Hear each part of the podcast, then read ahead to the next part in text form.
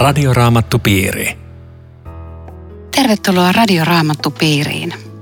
Tänään keskustelemme Filippiläiskirjeen luvusta kolme Santeri Marjokorven ja Eero Junkkalan kanssa. Minun nimeni on Aino Viitanen. Paavali sanoo tässä jakeessa yksi, että hän ei kyllästy kirjoittamaan yhä uudestaan samoista asioista. Minkä takia näitä täytyy nyt jankuttaa jatkuvasti? Joo. Ja onko, onko joka sunnuntai käytävä kirkossakin? Joo, totta kai on. Mutta mm. mä, mä, tota, mua lohduttaa toi siinä mielessä, kun mä pidän paljon puheita ja hirveän paljon toistan itseäni niissä puheissa. Hyvä Paavali tekee sitä samaa. No joo, varmaan Paavali tarkoittaa, että nämä perusasiat ovat semmoisia, joita täytyy sanoa aina uudestaan, koska tässä kuuluu tähän kristillisen uskon mm. olemukseen. Niin ja samalla lailla Paavalihan siitä sanoo korintolaiskirjeessä ja muuallakin siitä, että se on tavallaan tämä ihan perusasia, tämä Kristuksen kuolema meidän puolestamme on meidän järjellemme tietyllä tapaa loukkaus tai se ylittää sen ja se on semmoinen asia, mitä me ei niin kuin omassa viisaudessamme saada tietoon ja siksi täytyy niin kuin keskittyä ja kuunnella Jumalan sanaa ja yhä uudestaan sitä tankata. Niin ja siis kyllä mä sen itsestäni tiedä, jos mä ajattelen näin päin, että mä menen kirkkoon kuulijana, niin kun mm. mä yritän aina mennä silloinkin, kun mulla ei ole saarnavuoroa. Niin mä jotenkin tajun siellä istuessani, että mä tarvitsen sitä samaa sanaa uudestaan ja uudestaan. Mä, mä tarvitsen kuulla sen, että mun syntiini on an, mm-hmm. anteeksi annettu taas tänään, vaikka mä niin kuin tiesin kirkkoon lähtiessänikin. Mutta silti mä tarvitsen kuulla sen. Mm-hmm. Se rohkaisee mua, se, se vahvistaa mun uskoani, että mulle julistetaan, että armo riittää sulle tänäänkin. Mm-hmm. Se, se kuuluu tähän uskon olemukseen jotenkin. Mm. Joo. Ja sitten mä oon huomannut, että vaikka huonokin saarna, niin yleensä siitä lähtee joku ajatus sitten niin kuin virjämään ja alkaa miettimään sitä ja se voi olla hedelmällinen sitten niin kuin se, että kun vain saa itsensä sinne kirkon penkkiin. Nyt en malta olla tässä vähän rönsyilemättä. Onko sillä väliä, ketä menee kuuntelemaan? Saako seurakuntalainen tehdä tämmöistä pientä valintaa, että mihin kirkkoon menee ja ketä pappia haluaa kuulla? No monet tekee, menee millään joko korvasyyhyn tai jostain muusta syystä, mutta no mulla on sellainen periaate, että mä menen oman kotikirkkooni mm. riippumatta siitä, kuka siellä mm. saarnaa. Että mä ajattelen, että se on, se on nyt mun paikkani ja siellä, siellä mulle sitten evankeliumia julistetaan. Ja niin kuin sä sanoit, Santeri, niin joskus saarnat on parempia, joskus huonompia, mutta aina on, on äh, raamatun lukukin siellä ja rukoukset ja virret, niin, niin valtava sanoma virsissä esimerkiksi. Mm. Mäkin sanoisin saman tapaan, että varmaan ainakin kannattaa olla joku semmoinen oma paikka, minkä kokee kodiksi, jossa käy. Että sitten voi toki vierailla muuallakin, eihän se nyt ole Totta sinänsä kai, kielletty. Joo, joo. Niin ja sitten jos lähellä on, tietää, että ei saa ehkä sitä ravintoa, joskus voi olla näin ja sitten vähän matkan päässä on semmoinen semmoinen henkilö saarnaamassa, josta tietää varmasti, että sieltä tulee, tulee raamatun mm. mukaista ei, opetusta. Ei se kiellettyä ole, mutta, mutta tosiaan niin semmoinen oman hengellisen kodin paikka on kuitenkin periaatteessa tärkeää, mm. että jossakin mm. myöskin kannat sitten vastuuta, mm. etkä käy vaan pelkästään kuulijana. Joo, ettei tule semmoinen nojatuoli kristillisyys, että käyn katsoa eri paikoissa niin kuin istumassa, että miten täällä suoritetaan tämä homma ja itse et niin kuin osallistu siihen mitenkään, niin se ei ole semmoinen raamatun mukainen malli. Joo, tämä on tärkeä näkökulma. Tuossa jakeessa kaksi Paavali alkaa nyt puhumaan koirista. Koirat, kelvottomat työntekijät, pilalle leikatut. Kenestä Paavali puhuu? No, tämä pilalle leikattu ja varmaan paljastaa, mistä tässä on kyse. Eli, eli ympärileikkausta vaativista ja sen itse ottaneista opettajista. Eli näitä vastaan Paavali käy useassa kirjeessä taistelua galatalaiskirjeessä ja taitaa toisessa korintolaiskirjeessäkin käydä ja tässäkin. Eli ilmeisesti siellä alkuseurakunnassa oli joitakin tällaisia opettajia, jotka vaativat, että niin kuin pakana taustasta tulleiden kristittyjenkin täytyy sitten noudattaa tämä Mooseksen lakia ollakseen kristittyjä ympärileikata itsensä, jotta voisivat tulla kristityiksi. Joo, ympärileikkauksesta tässä on kyse. Tai voisi olla niinkin, että siellä on semmoisia juutalaistaustaiset, jotka korostaa, että ympärileikkaus mm. nyt on se, joka niin kuin määrittelee tätä uskoa. Mm. Mutta, mutta sen, sen niin kuin ylikorostuksesta, koska hän sanoo sitten jakeessa kolme todellisia ympärileikattuja olemme me, jotka palvelemme Jumalan hengen ohjaamina. Joo.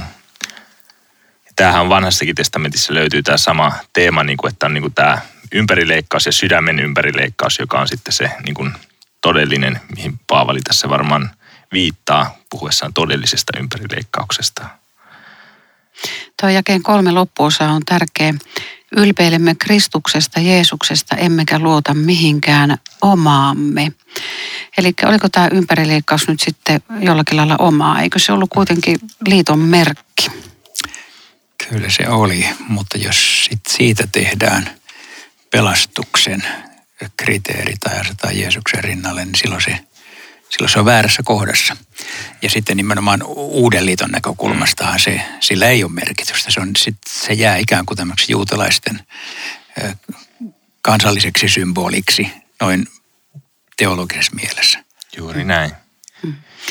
No Paavali tässä kumminkin marssittaa sitten meidän eteen, että, että kyllä hänellä on, on mitä niin kuin omasta puolestakin kehua. Tähän aikamoinen tämä ansioluettelo. Jakeessa viisi. Joo, tässä sanotaan, että hän on syntyperäinen israelilainen Benjaminin heimoa, hebrealainen hebrealaista vanhemmista ja lainnoudattajana fariseus. Eli varmaankin hänellä niin kuin oli kaikki se, mitä niin kuin juutalaisen uskonnollisuuden mielestä ihmisillä piti olla ollakseen hyvä, hyvä juutalainen ja Jumalalle kelpaava. Jossakin toisaallahan Paavali vielä sanoi, että hän on ollut rappi Gamalielin oppilas, joka oli siis aikansa tunnetuin rappi. Eli hän on käynyt kaikista parhaan raamattu koulutuksen, mitä pystyy olemaan. Ja tota, niin kuin ei varmasti mitään, mitään vikaa ollut siinä niin kuin juutalaisesta näkökulmasta katsottuna.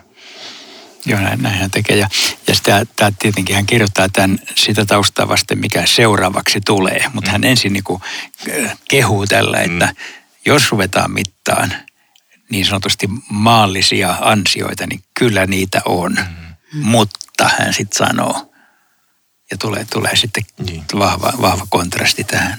Ja tämä on, tämä on mielenkiintoista se jakeessa kuusi Paavali sanoo siis, että lakiin perustuva vanhuskauteni oli moitteeton. Eli hän, hän niin kuin väittää, että hän on tätä Mooseksen lakia noudattanut niin hyvin kuin sitä voi ylipäätänsä noudattaa. Aika, aika rohkea väite. Joo. no nythän kumminkin sitten jakeessa kahdeksan sanoo, pidän todella sitä kaikkea pelkkänä tappiona. Sillä Herrani Kristuksen Jeesuksen tunteminen on minulle arvokkaampaa kuin mikään muu. Hänen tähtensä olen menettänyt kaiken, olen heittänyt kaiken roskana pois, jotta voittaisin omakseni Kristuksen. Ja jäi yhdeksän. Ja jotta kävisi ilmi, että kuulun hänelle. Näin minulla ei enää ole mitään omaa, lain noudattamiseen perustuvaa vanhurskautta, vaan se vanhurskaus, jonka perustana on usko Kristukseen ja jonka Jumala antaa sille, joka uskoo. Avataan vähän näitä jakeita. Joo, tämä on hirveän hieno kohta ja Paavali asettaa niin vahvasti nyt kontrastiksen, että kaikki, millä niin kuin juutalainen tai kuka tahansa mittaa kristillisyyttä, panna, mm. panna se kaikki niin kuin roskakoriin. Ja, ja Kristus on ainoa, joka kelpaa Jumalan edessä ja, ja hänen, hänen vanhuskautensa. Se on myös tosi mielenkiintoista tässä, että hän pitää niin kuin roskana tätä tai itse asiassa alkutekstissä siinä taitaa olla vielä rankempi sana, mutta siis ihan niin kuin täysin mitättömänä sitä kaikkea, mikä niin kuin hänen aikalaisille juutalaisille oli, olisi ollut niin kuin todella hieno asia, jos tämmöiseen olisi kyennyt. Niin hän, hän sanoi, että tämä on niin kuin Kristuksen verralla ihan, ihan roskaa. Eli hän tätä omaa lain noudattamiseen perustuvaa vanhuskautta, niin hän ei pidä sitä minään verrattuna siihen, mitä... No mutta eikö laki kuitenkin ole tärkeä? Siellähän sanotaan, että laista ei häviä yksikään piirto.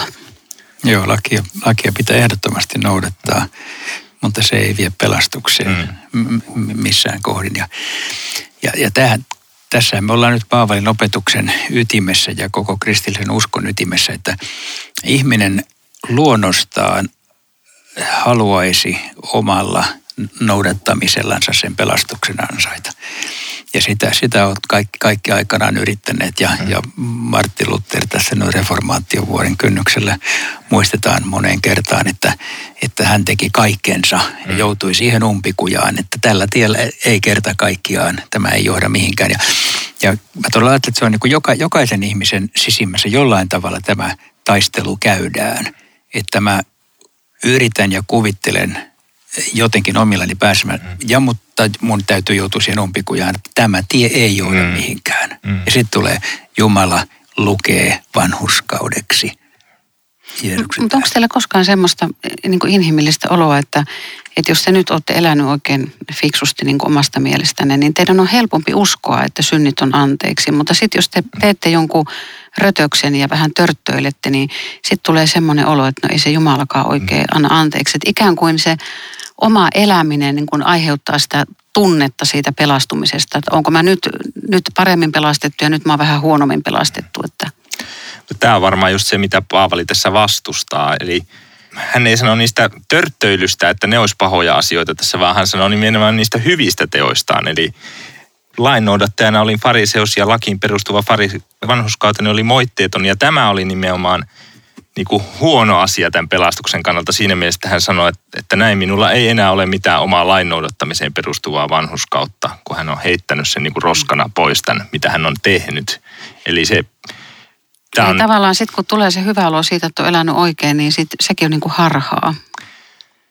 Niin, tai siis meidän, ei, me, me emme voi Jumalan eteen niin kuin mennä niiden omien hyvien olojen tai hyvien tekojemme perusteella. Joo, ymmärrättekö niin tämän, tämän joo, ajatuksen, mikä joo, tunne mä, tulee mä ymmärrän varmaan, ja, ja siis se on just kyllä on, niin kuin Santeri sanoi tuossa, mutta tämäkin tunnistan tämän jollain tavalla, että ihminen äh, luontaisesti mittaa sitä, olenko pelastettu vai enkä ole pelastettu sieltä, että kuinka mä oon pystynyt elämään kristittynä. Mm.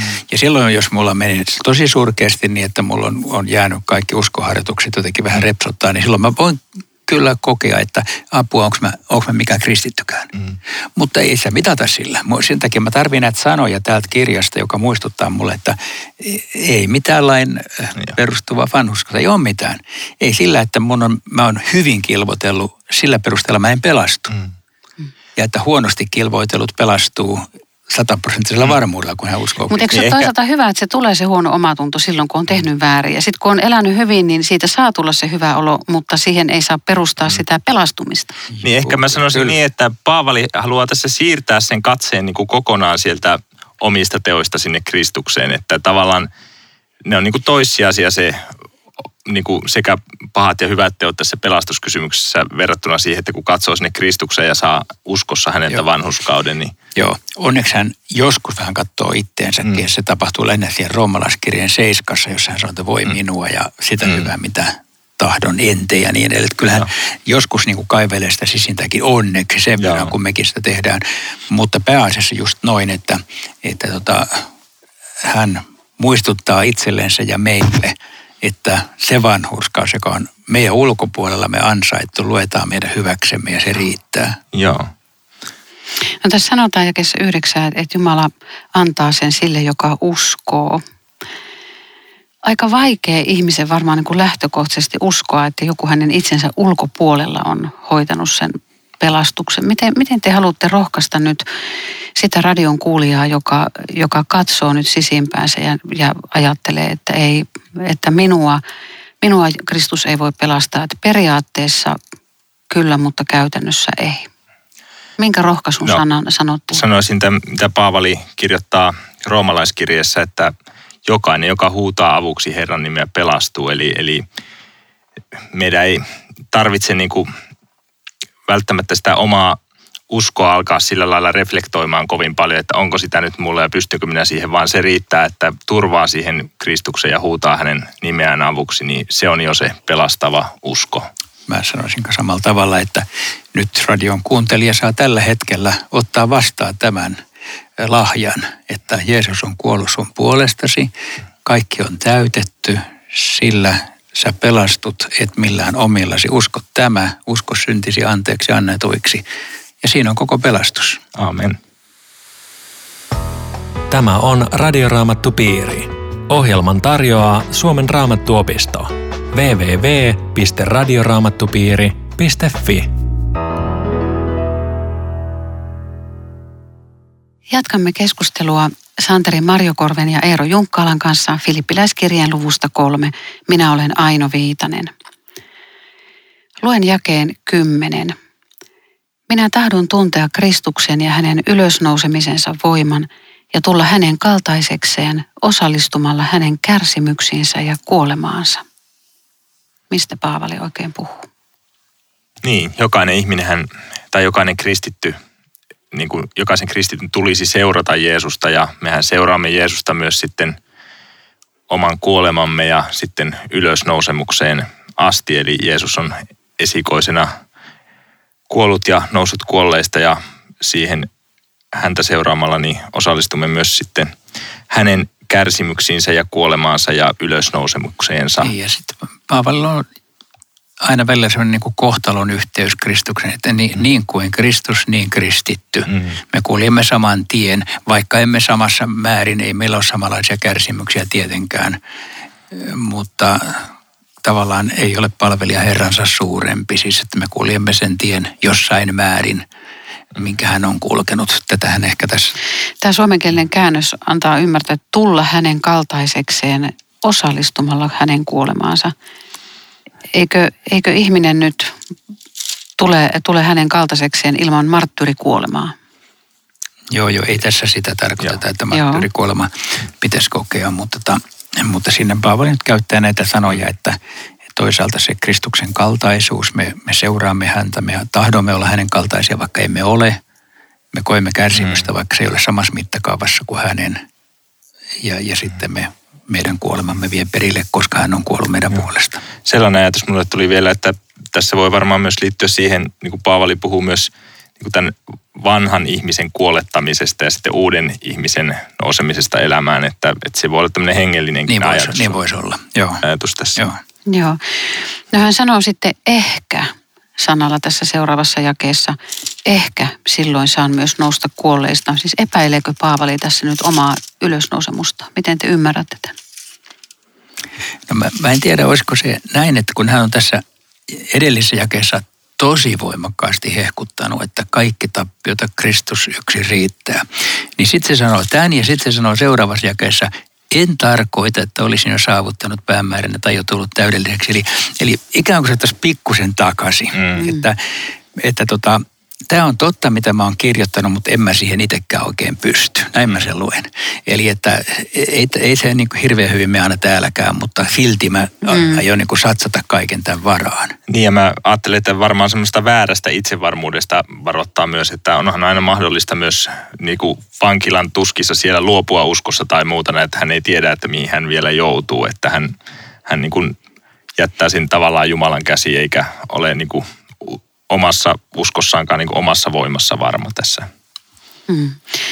No hän puhuu ponnistelemisesta ja, ja maaliin juoksemisesta, voittajan palkinnosta. Miten te näette, että mikä on jatkuvan kilvotuksen merkitys kristityn elämässä? Niin, tässä Paavalin kirjeessä musta tulee tämmöinen niin kontrasti. Tässä on niin kuin, juuri niin kuin Eero sanoi tuossa, että on niin kuin se jo nyt niin kuin on tämä pelastus minun kohdallani varma ja se on totta, mutta sitten toisaalta tässä tulee aina se toinen puoli, että ei vielä, että se odottaa vielä niin kuin lopullista täyttymistään ja, ja niin kuin kristitty tässä näiden jo nyt ja ei vielä välissä niin kuin kilvottelee ja taistelee ja sitä, sitä Paavali tässä tähdentää, että, että se ei ole niin vielä, vielä se lopullinen täyttymys sille pelastukselle. Joo. Ja oikeastaan tosiaan 12 tulee just nämä molemmat puolet. Hän sanoo ensin, pyrin kaikin voimin saavuttamaan. Hän sanoo, Jeesus Kristus on ottanut minut omakseen. Eli samanaikaisesti se on, hänellä on jo kaikki. Jeesus on ottanut omakseen, se riittää, ei mitään huolta. Mutta samalla pyrin kaikin voimin saavuttamaan. Eli teen kaikki, siis mä en pysty omalla hurskaudellani parantamaan omaa pyhitystäni pätkääkään, mutta se mitä mä pystyn tekemään on päättää, lähdenkö aamulla kirkkoon, avaanko raamatun pöytäni ääressä, käytänkö jonkin verran aikaa rukoukseen. Se mä pystyn päättämään, mm. mutta me emme pysty päättämään sitä, että nyt minusta tulee parempi kristitty. Mm. Jossain vanhan testamentin puolella, mä en tiedä onko se Jopin vai, vai missä kohtaa, te ehkä muistatte, sanotaan, että, että mitä sinä sillä Jumalalle teet. Lähimmäistäsi koskee se, miten sä elät. Et ikään kuin tavallaan sillä, miten me eletään nyt kristittynä, niin sillä on vaikutusta meidän mm. lähipiiriin ja niihin ihmisiin, mm. mutta mitä se Jumalalle meinaa? Ei mitään.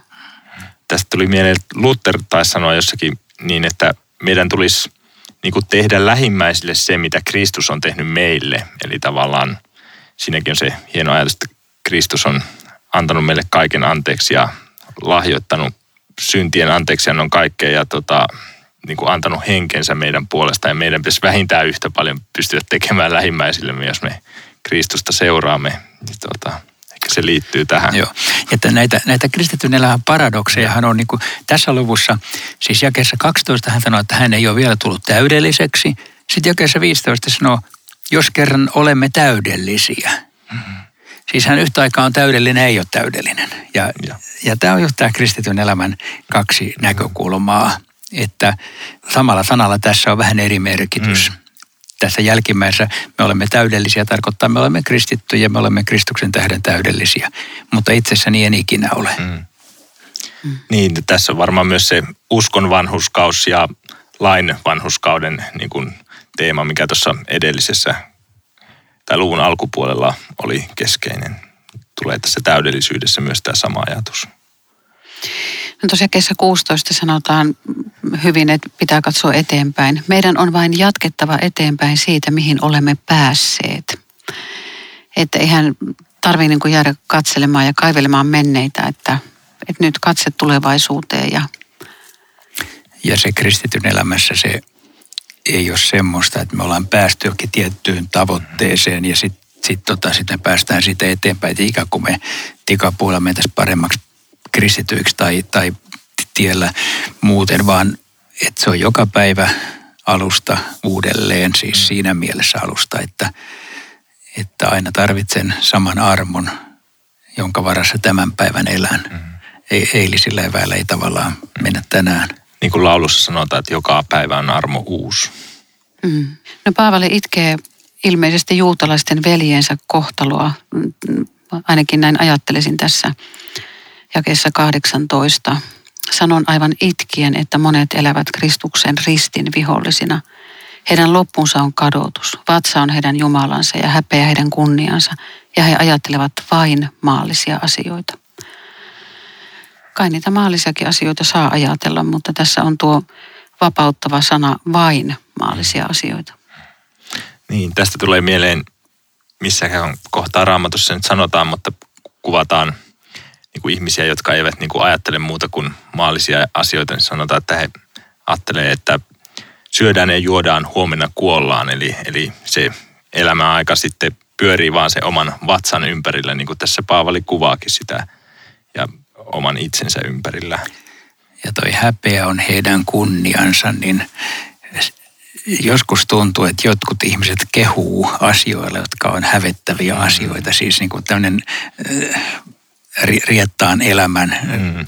ylistys, että, että tässä näillä sanoilla kuvataan sitä, että on, on ihmisiä, jotka on täysin vieraantuneita Jumalasta mm. ja nämä asiat ei merkitse mitään, jolloin sitten asiat kääntyy ylösalasin eikä enää mm. niin kuin sillä oikealla väärällä ei ole enää mitään merkitystä ja, ja tällä Joo. tavalla. Ja tuosta tuli mieleen, että syntilankemuskertomuksessa nimenomaan kun se syntilankemus tapahtuu, niin ihmiset tuntee ensimmäisenä häpeää, että se on niin kuin semmoinen synnin seuraus siinä ja sitten tässä Paavali sanoi, että jotkut tekee siitä häpeästi niin kuin kunniansa, että se kuvaa tätä niin kuin aika pitkälle mennyttä tämmöistä elämää Jumalasta erossa.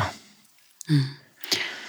Mutta me olemme taivaan kansalaisia ja taivasta me odotamme pelastajaksi Herraa Jeesusta Kristusta.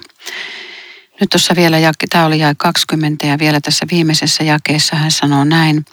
Hän muuttaa meidän ruumiimme tästä alennustilasta oman kirkastuneen ruumiinsa kaltaiseksi voimallaan, jolla hän kykenee alistamaan valtaansa kaiken. Nyt olisi kaksi kysymystä tästä. Mitä Paavali tarkoittaa tällä ruumiin alennustilalla, jos katsotaan sitä ensin? Onko se vain sitä, että me vanhetaan ja kuollaan ja ruumis rapistuu ja vai sitä, että me ollaan syntilangenneita ja meidän ajatukset on kaiken aikaa pahat ja me joudutaan sen uuden ja vanhan ihmisen taistelua, välistä taistelua käymään?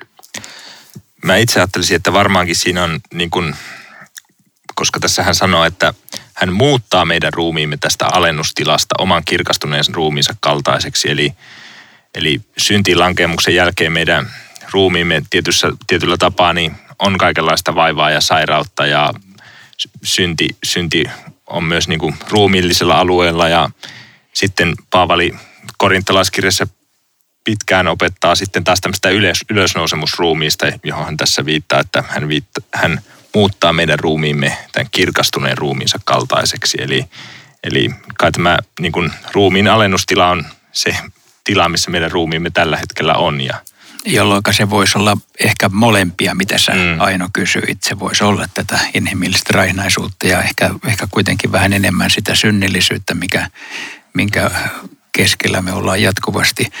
Ja todellakin se muutos, jota hän kuvaa siis korintilaiskirjan 15. luvussa, että, että siemen pannaan maahan ja tulee ylösnousemusruumi. Se on sitten jotain ihan muuta, mutta kuitenkin se on tästä samasta ikään kuin lähtöisin. Siis mehän uskomme ruumiin ylösnousemukseen, emmekä johonkin mm. henkiseen ylösnousemukseen. Niin, joo. No, miksi Paavali käyttää tässä ilmaisua kykenee alistamaan?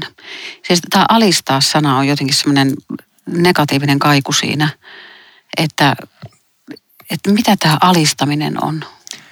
Mitä niin, tässä nyt alistetaan? Niin kuin tässä sanotaan, että hän kykenee alistamaan valtaansa kaiken, niin kyllä mä ajattelen, että tämä on niin kuin tämmöinen kuva siitä, että niin kuin tuolla edellisessä luvussa sanottiin, että lopulta tulee päivä, jolloin jokaisen kielen on tunnustettava Isän Jumalan kunniaksi, että Jeesus Kristus on Herra. Eli, eli jossain vaiheessa tulee tilanne, että kaikki alistetaan Kristuksen vallan alle, mutta se ei ole vielä ja siksi hän käyttää tätä sanaa kykenee alistamaan. Varmaan näin juuri, että hän, Jeesus sanoo lähtiessensä, että minulle on annettu kaikki valta taivaassa ja maan päällä.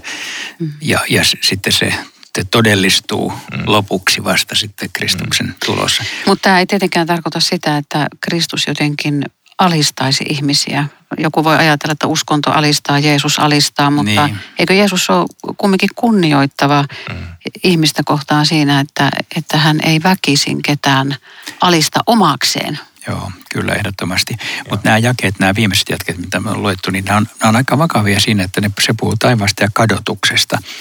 Ja ei me papit saarnatuolissa kovin usein tästä asiasta puhuta. Nyt kun on tämmöinen teksti, niin kannattaisi mm. muistuttaa itselleen, että voisi niin kuin joskus sanoa sen ääneen, mm. koska se on se perimmäinen mm. takaseinä, että, että jos ei Jeesuksen kanssa tästä elämästä lähetä, niin huonosti mm. käy. Että tätä, tätä Paavali tässä mm. muistuttaa, mutta onneksi sitten sen, että Jeesuksen kanssa päästään perille. Joo. Radioraamattu piiri. Rukoiletko Santeri tähän loppuun? Herra Jeesus Kristus, kiitämme sinun sanastasi ja kiitos siitä, että saamme olla sinun taivaan kansalaisia sen kautta, että Kristus on kuolemallaan pessyt meidän kaikki syntimme pois. Auta, että tämä vanhuskaus, jonka Jumala meille uskon kautta lahjoittaa, saisi tehdä meissä myös hyvää hedelmää ja saisimme kilvoitella hyvän kilvoituksen tai hyvän juoksun, niin kuin Paavali tässä käyttää, ja päästä lopulta sinne perille taivaan kotiin. Amen. Kiitos jälleen ystävät mukana olosta. Palataan viikon kuluttua. Radioraamattupiiri. www.radioraamattupiiri.fi